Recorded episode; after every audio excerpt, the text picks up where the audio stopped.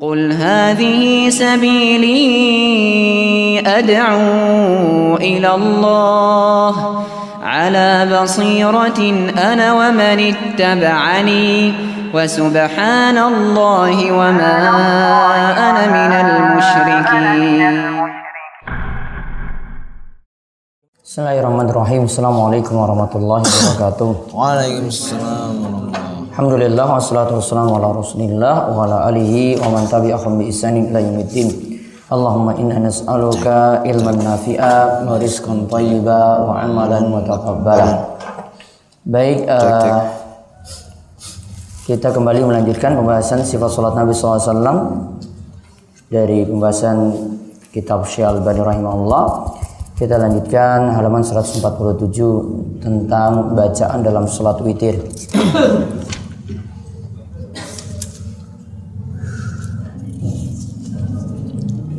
Salat witir. Pada rakaat pertama Nabi Shallallahu Alaihi Wasallam biasa membaca surat Al-A'la. Pada rakaat kedua beliau membaca surat Al-Kafirun dan pada surat pada rakaat ketiga beliau membaca surat Al-Ikhlas. Rakaat pertama baca surat Al-A'la. Ini kalau sholat witirnya dipilih tiga rakaat. Yaitu sabih isma rabbikal a'la. Rakaat kedua beliau membaca surat Al-Kafirun, qul ya ayyuhal kafirun. Rakaat ketiga beliau membaca surat Al-Ikhlas. Terus Terkadang beliau menambah dengan surat Al-Falaq dan surat An-Nas. maksudnya pada rakaat ketiga setelah surat Al-Ikhlas tambah dengan surat Al-Falaq dan ditambah dengan surat An-Nas. Yaitu jadi penyebutannya surat Muawwizat. Kalau tiga surat Al-Ikhlas, Al-Falaq, An-Nas disebut Muawwizat. Kalau dua surat Al-Falaq kalian An-Nas disebut dengan surat Muawwizatain. Terus Terkadang dalam satu rakaat witir beliau membaca 100 ayat dari surat An-Nisa. yaitu surat An-Nisa surat keempat beliau membaca 100 ayat terus. Adapun pada dua rakaat sudah surat witir, beliau biasanya membaca surat Al-Zalzalah dan surat Al-Kafirun. Taib, ini yang dimaksud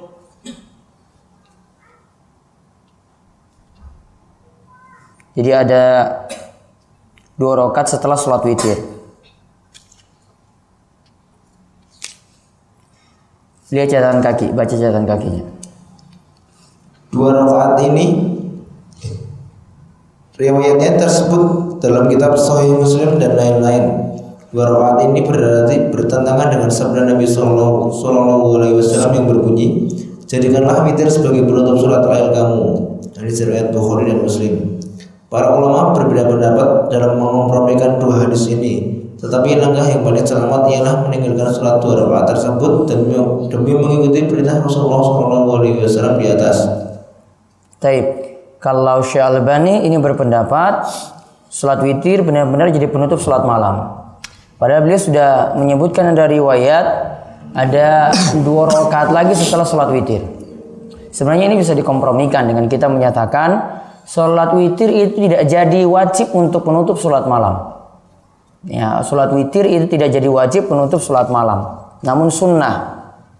Sehingga hadis yang tadi Nabi SAW itu masih melakukan sholat dua rakaat ba'da witir dengan membaca surat Al-Zalzalah dan surat Al-Kafirun menunjukkan masih ada, masih dibolehkan. Artinya kalau kita sudah su- tutup sholat witir, eh, sholat malam itu dengan sholat witir, masih boleh nambah lagi dua rakaat. Ini sudah jadi dalil. Maka kalau kita sudah sholat 11 rakaat misalnya malam hari bangun lagi dua rakaat salam dua rakaat salam juga masih boleh. Yang penting dalam satu malam tidak dengan dua witir. Karena Nabi SAW mengatakan la witroni fil lail. Tidak ada dua witir dalam satu malam. Baca lagi. Selanjutnya Selanjutnya saya menemukan hadis sahih yang menyuruh melakukan sholat dua rakaat sesudah witir. Dengan demikian semua orang dibenarkan melakukan sholat tersebut. Jadi sholat dua rakaat ini dianggap sebagai hal yang sunnah sehingga tidak bertentangan dengan perintah Nabi untuk menjadikan witir sebagai penutup sholat lail. Hadis ini saya sebutkan dalam kitab Al-Sahihah hadis nomor 1993. jadi bertentangan berarti apa yang beliau sebutkan sebelumnya dan sesudahnya. Jadi boleh eh, sampai bagaimana sebagaimana disebut dalam kitab As-Sahihah, silsilah Al-Hadis As-Sahihah, beliau masih membolehkan sholat dua rakaat lagi ba'da witir. Tadi bacaannya apa? Al-Zalzalah dan Al-Kafirun. Terus. Nah, sekarang witir sudah. Ini dibahas bacaan untuk sholat witir yang tiga rakaat. Di sini tidak dibahas yang satu rakaat, lima rakaat, tujuh rakaat, sembilan tidak. Namun yang dibahas cuma yang tiga rakaat saja. Mungkin riwayat-riwayat yang ada cuma menyebutkan yang diketahui bacaannya. Artinya Nabi SAW baca surat khusus yaitu ketika sholat witirnya yang tiga rakaat.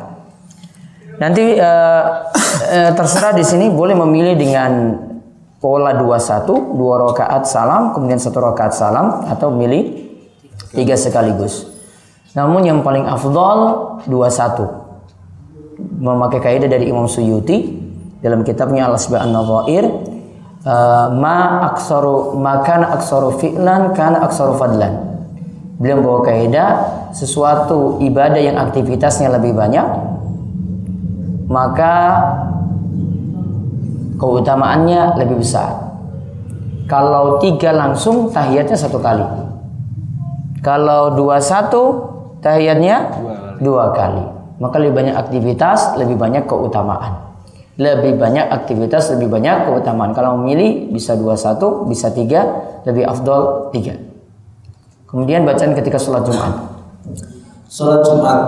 Beliau Maaf lebih afdol 21 ya. 21 atau 3 lebih afdol 21. Kemudian eh, bacaan ketika sholat Jumat. Jadi ada sholat Jumat lagi khusus bacaannya. Baca. Beliau terkadang membaca surat Jumu'ah Quran surat 62 11 ayat pada rakaat pertama Sholat Jumatnya utuh berarti ya. Surat Jumatnya utuh 11 ayat. Terus mem- membaca surat Al-Munafikun pada rakaat kedua dan terkadang mengganti dengan surat Al-Ghasyiyah pada rakaat atau eh, surat ke-88 26 ayat. Jadi baca surat, surat Jum'ah dan Al-Munafikun, kemudian surat Jumat dan Al-Ghasyiyah. Kemudian Nabi Shallallahu Alaihi Wasallam terkadang membaca surat Al-A'la pada rakaat pertama dan surat Al-Ghasyiyah pada rakaat kedua. Al-A'la dan surat Al-Ghasyiyah. Ya, jadi bisa memilih surat Jumat dan Al-Munafikun atau surat Al-A'la dan Al-Ghasyiyah. Lalu sekarang yang kesembilan sholat dua hari raya. Salat dua hari raya. Nabi Shallallahu Alaihi Wasallam terkadang membaca surat Al-A'la pada rakaat pertama dan surat Al-Ghasyiyah pada rakaat yang kedua. Sama dengan sholat Jumat ya. Termasuk juga ini bacaan yang dibaca oleh Nabi SAW dalam riwayat disebutkan kalau sholat Jumat itu bertepatan dengan Idul Fitri atau Idul Adha. Sholat Jumat bertepatan dengan Idul Fitri atau Idul Adha. Maka nantinya eh, bacaannya seperti itu juga. Riwayat yang sama menyebutkan seperti itu. Kalau hari raya Idul Fitri atau Idul Adha bertepatan dengan hari Jumat, bacaan ketika sholat idnya Ya, sholat idnya bacaannya seperti ini. Begitu juga sholat Jumatnya. Terus. Beliau terkadang membaca surat Qaf pada rakaat pertama dan surat Iqtarobatis Sa'ah pada rakaat kedua. Baik. Membaca surat Qaf dan Iqtarabatis Sa'ah. Ini yang lebih panjang daripada Al-A'la dan Al-Ghasyiyah. Terus. Salat jenazah. Menurut sunnah dalam salat jenazah dibaca surat Al-Fatihah dan satu surat yang dibaca tanpa bersuara setelah takbir pertama. Jadi Nabi SAW setelah takbir pertama baca surat Al-Fatihah. Namun lirih. Tidak dengan suara jahar, tidak dengan suara keras. Nah untuk yang selanjutnya insya Allah kita ada, ada tarawih baru melanjutkannya. Jadi kesimpulannya tadi ada sholat-sholat tertentu yang punya bacaan khusus. Namun bukan keharusan. Namun kalau mau mengikuti bisa eh, melihat yang tadi ada untuk sholat subuh, sholat duhur, asar, maghrib, isya. Walaupun untuk sholat lima waktu tidak disebutkan bacaan-bacaan khusus. Kecuali ada sholat subuh pada hari Jumat ada baca ayat sajadah, surat sajadah dan al-insan. Lalu ada lagi tambahan untuk sholat lain, sholat malam, kadang dengan bacaan yang bahkan sampai beberapa surat itu dibaca. Kemudian kalau sholat witir, baca surat Al-A'la, terus Al-Kafirun, terus surat Al-Ikhlas. Bisa nambah juga Al-Ikhlas, yang rokat ketiga Al-Ikhlas, Al-Falaq, An-Nas. Riwayat ini sahih. Sebagaimana juga di sini disebutkan oleh Syekh Al-Bani. Kemudian untuk sholat Jumat bisa surat Jum'ah dan surat Al-Munafikun atau surat Al-A'la dan surat Al-Ghasyiyah. Sedangkan hari raya surat Al-A'la dan surat Al-Ghasyiyah atau terkadang baca surat Qaf dan surat Iktarawatis Sa'at wa Mishaqqal Qamar. Yang kalau yang kedua ini lebih panjang ini nanti banyak yang protes. ya. 45 ayat kan? Kalau tadi surat Jum'ah sama Al-Munafikun 11 ayat. Kalau surat Al-Ala sama Al-Ghasyiyah cuma 19 ayat kan? Al-Ghasyiyah juga singkat juga. Al-Qaf dan Al-Qamar itu panjang. Ya jangan timbang timbang saya sendiri. Mau di masa atau gimana ya terserah. Apa? Jenengan bisa pilih dua satu bisa pilih tiga langsung. Mana yang dipilih? Ya dua satu atau tiga langsung. Dua rakaat salam kemudian satu rakaat lagi salam. Bacaannya sama dengan ini atau baca tiga sekaligus tiga rakaat sekaligus bacaannya juga sama seperti itu yang tadi kaidah saja yang lebih afdol dua satu. Ada lagi bertanya? Ya. Pernah mendengar uh, surat itu takbiratul mengangkat tangan cuma takbiratul yang lain ada mengangkat Taib. Kaidah kemarin bagaimana? Angkat tangan itu kapan? Angkat tangan ke kapan? Selain turun sujud dan selain bangkit dari sujud kita takbir saat sholat jenazah itu bukan lagi turun sujud, bukan bangkit dari sujud. Maka setiap takbirnya angkat tangan. Sehingga kita tidak butuh dalil khusus untuk itu, cukup dengan kaidah umum itu sudah mencakup semua pembahasan sholat yang ada, termasuk takbir zawaid ketika sholat id sama. Sehingga saya nilai itu kurang tepat dengan kaidah tadi. Yang kedua, tambahan lagi untuk sholat id uh, pakai kaidah tadi saya sudah mencukupi.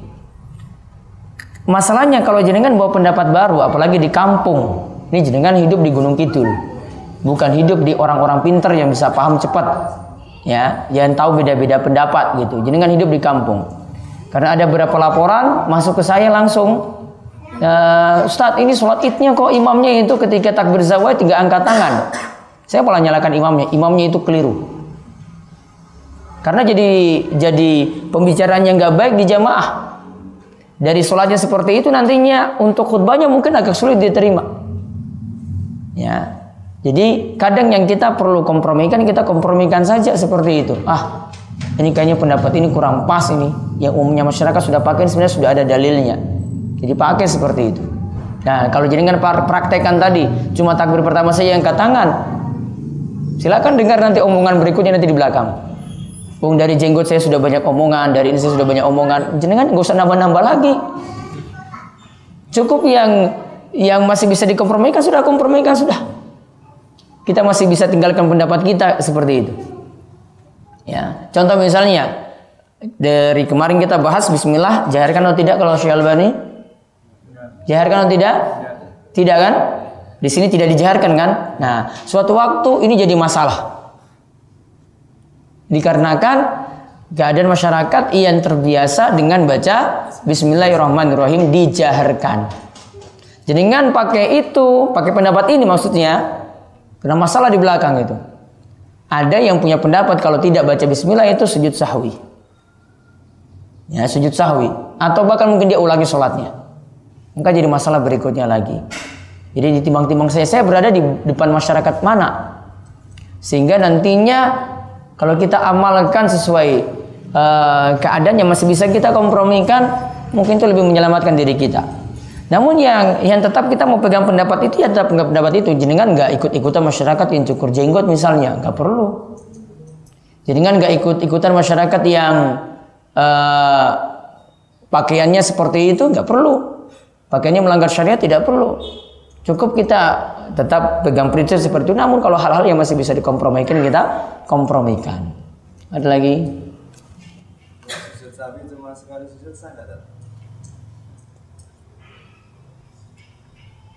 Dua kali sujud. Gak sah seperti itu.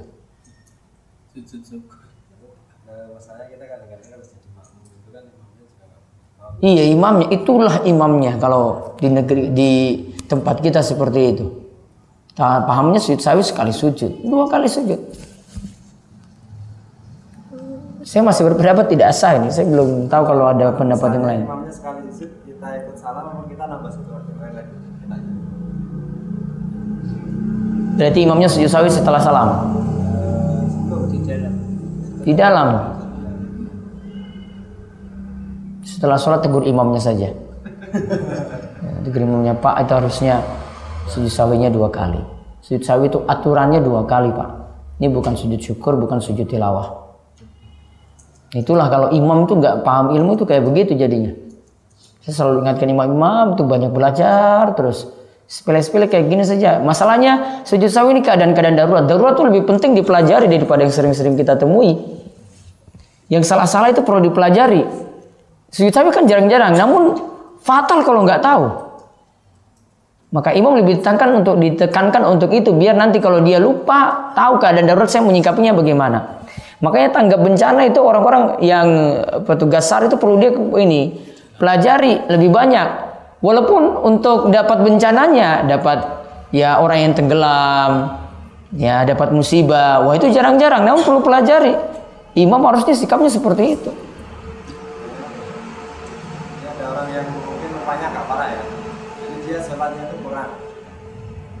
Ini dia tambah satu rakaat lagi. Satu rakaat harusnya kan ditambah sujud sahwi. Dia lupa sujud sahwinya nggak? Sujud sahwi. Dia lupa sujud, sahwi. Dia tambah satu rakaat. Eh, harusnya kan satu rakaat ditambah sujud sahwi ya ketika kurang ya. Ya, Nah, dia ketika dia cuma tambah satu rakaat saja. satu rakaat lupa nggak sujud sahwi dia ya? Kalau menurut ulama yang eh, menyatakan sujud sawi wajib, tidak sah nanti sholat. Kalau wajib dan harus nambah sujud sahwi tok itu nggak eh maaf, dia kan kurang misalnya sekarang tiga rakaat, tinggal tambah satu rakaat. Iya. Terus dia tidak sujud sawi lagi. Langsung cuma tambah satu rakaat saja. Kalau pakai mazhab Syafi'i tidak masalah sholatnya. Karena sudah tambah dengan satu rakaat tadi. Sholatnya masih sah. nggak jadi lupa Ustaz ya jadi ingat ya karena ini lupanya jadi dua kali nih Jadi lupa untuk tadi satu rakaat kurang dan lupa untuk sujud sahwi. Terus Eh, ini Ustaz, apa namanya? Ada doa khusus nggak di antara doa uh, takbiratul ihram? Eh, takbir ketika hari raya.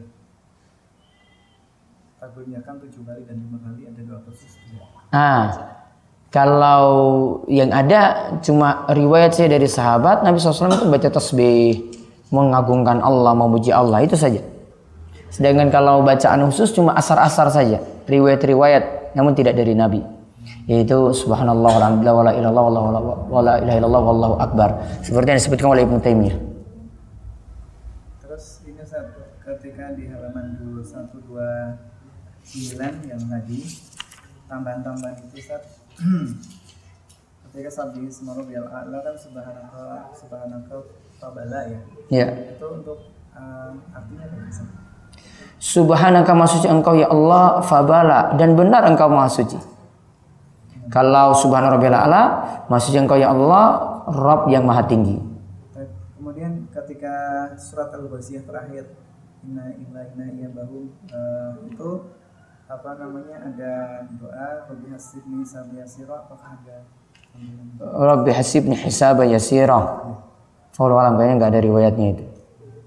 Sama juga seperti surat At-Tin. Riwayatnya juga tidak kuat, namun kita tafsir ada. Kalau ini beliau sertakan riwayat sanad sahih. Berarti didukung dengan riwayat.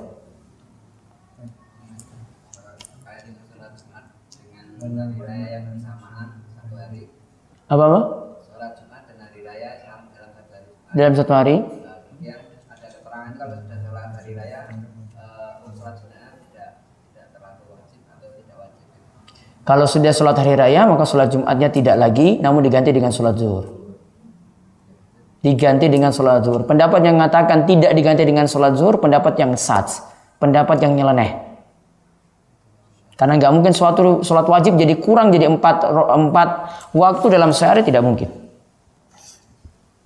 Jadi cuma sholat Jumat boleh ditinggalkan, namun diganti dengan sholat zuhur. Namun disarankan menurut mazhab Hambali, sholat Jumat mesti ditegakkan oleh imam masjid. Biar nanti yang mau datang ke masjid untuk sholat Jumat tetap bisa sholat Jumat. Jadi masjid tidak boleh libur. Ya masjid tidak boleh libur. Kalau per individunya boleh dia tinggalkan sholat Jumat. Namun ganti dengan sholat zuhur. Tidak adanya kalimat yang menyebutkan tidak diganti dengan sholat zuhur bukan berarti sholat zuhurnya tidak ada. Karena sholat lima waktu tidak mungkin berkurang jadi satu, diskon satu nggak mungkin. Orang safar saja masih tetap sholat lima waktu kan, walaupun cuma rakaatnya singkat. Nggak mungkin jadi nihil sholat zuhurnya tidak mungkin. Walaupun nanti dikosor di asarnya. Kalau dia musafir. Baik.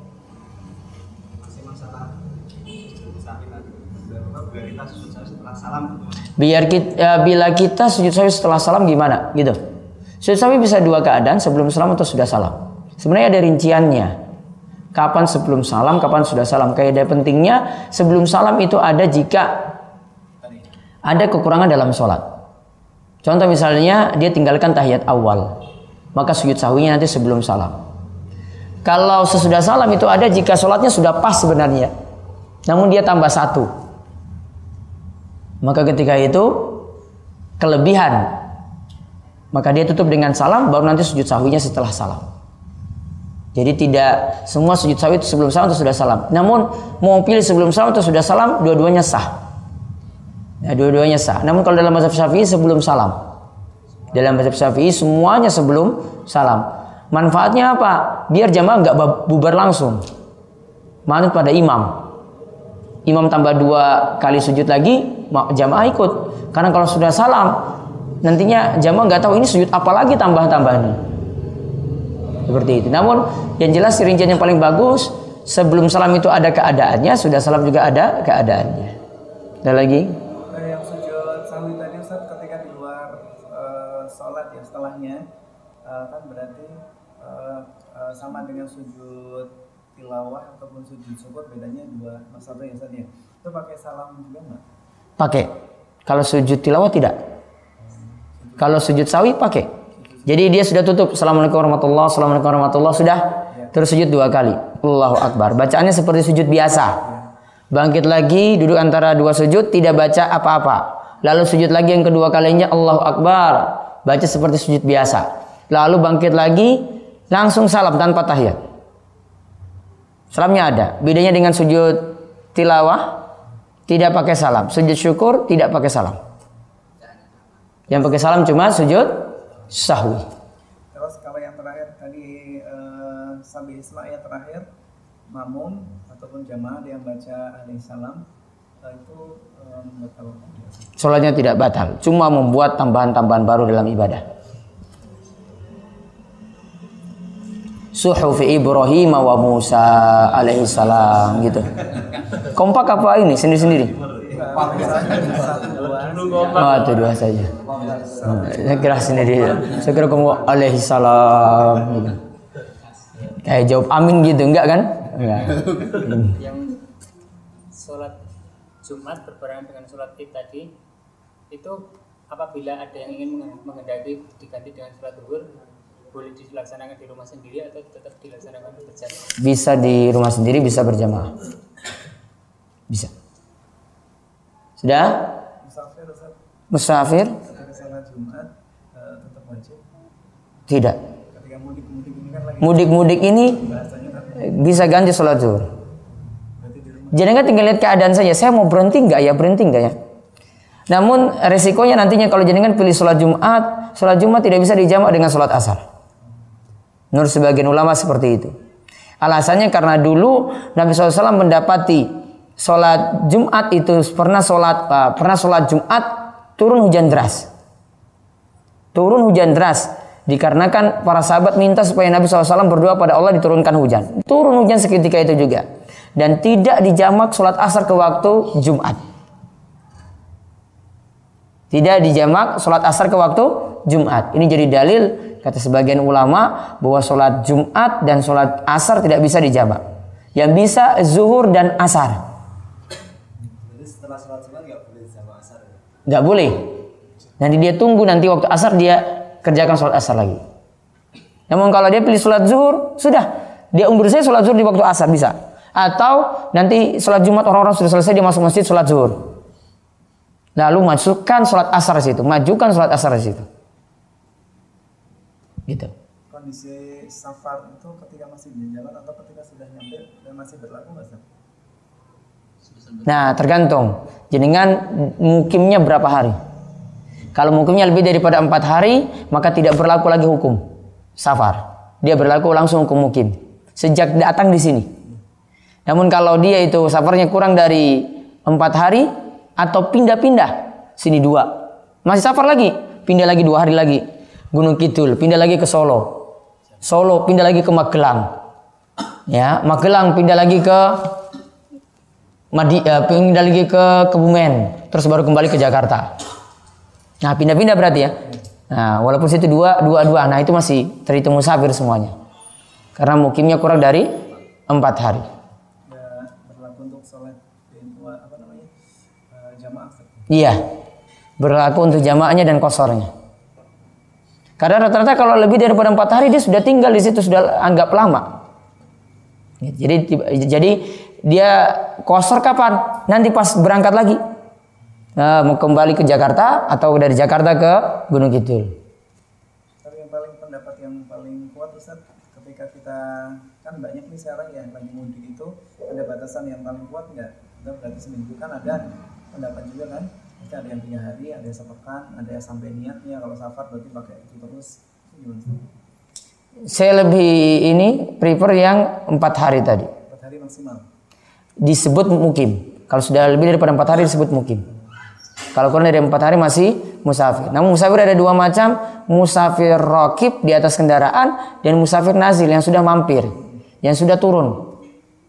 Nah kalau jenengan sudah jadi musafir nazil, baiknya lihat itu ini sudah lebih dari empat hari enggak nanti rencananya. Kalau iya, sudahlah hukumi seperti mungkin.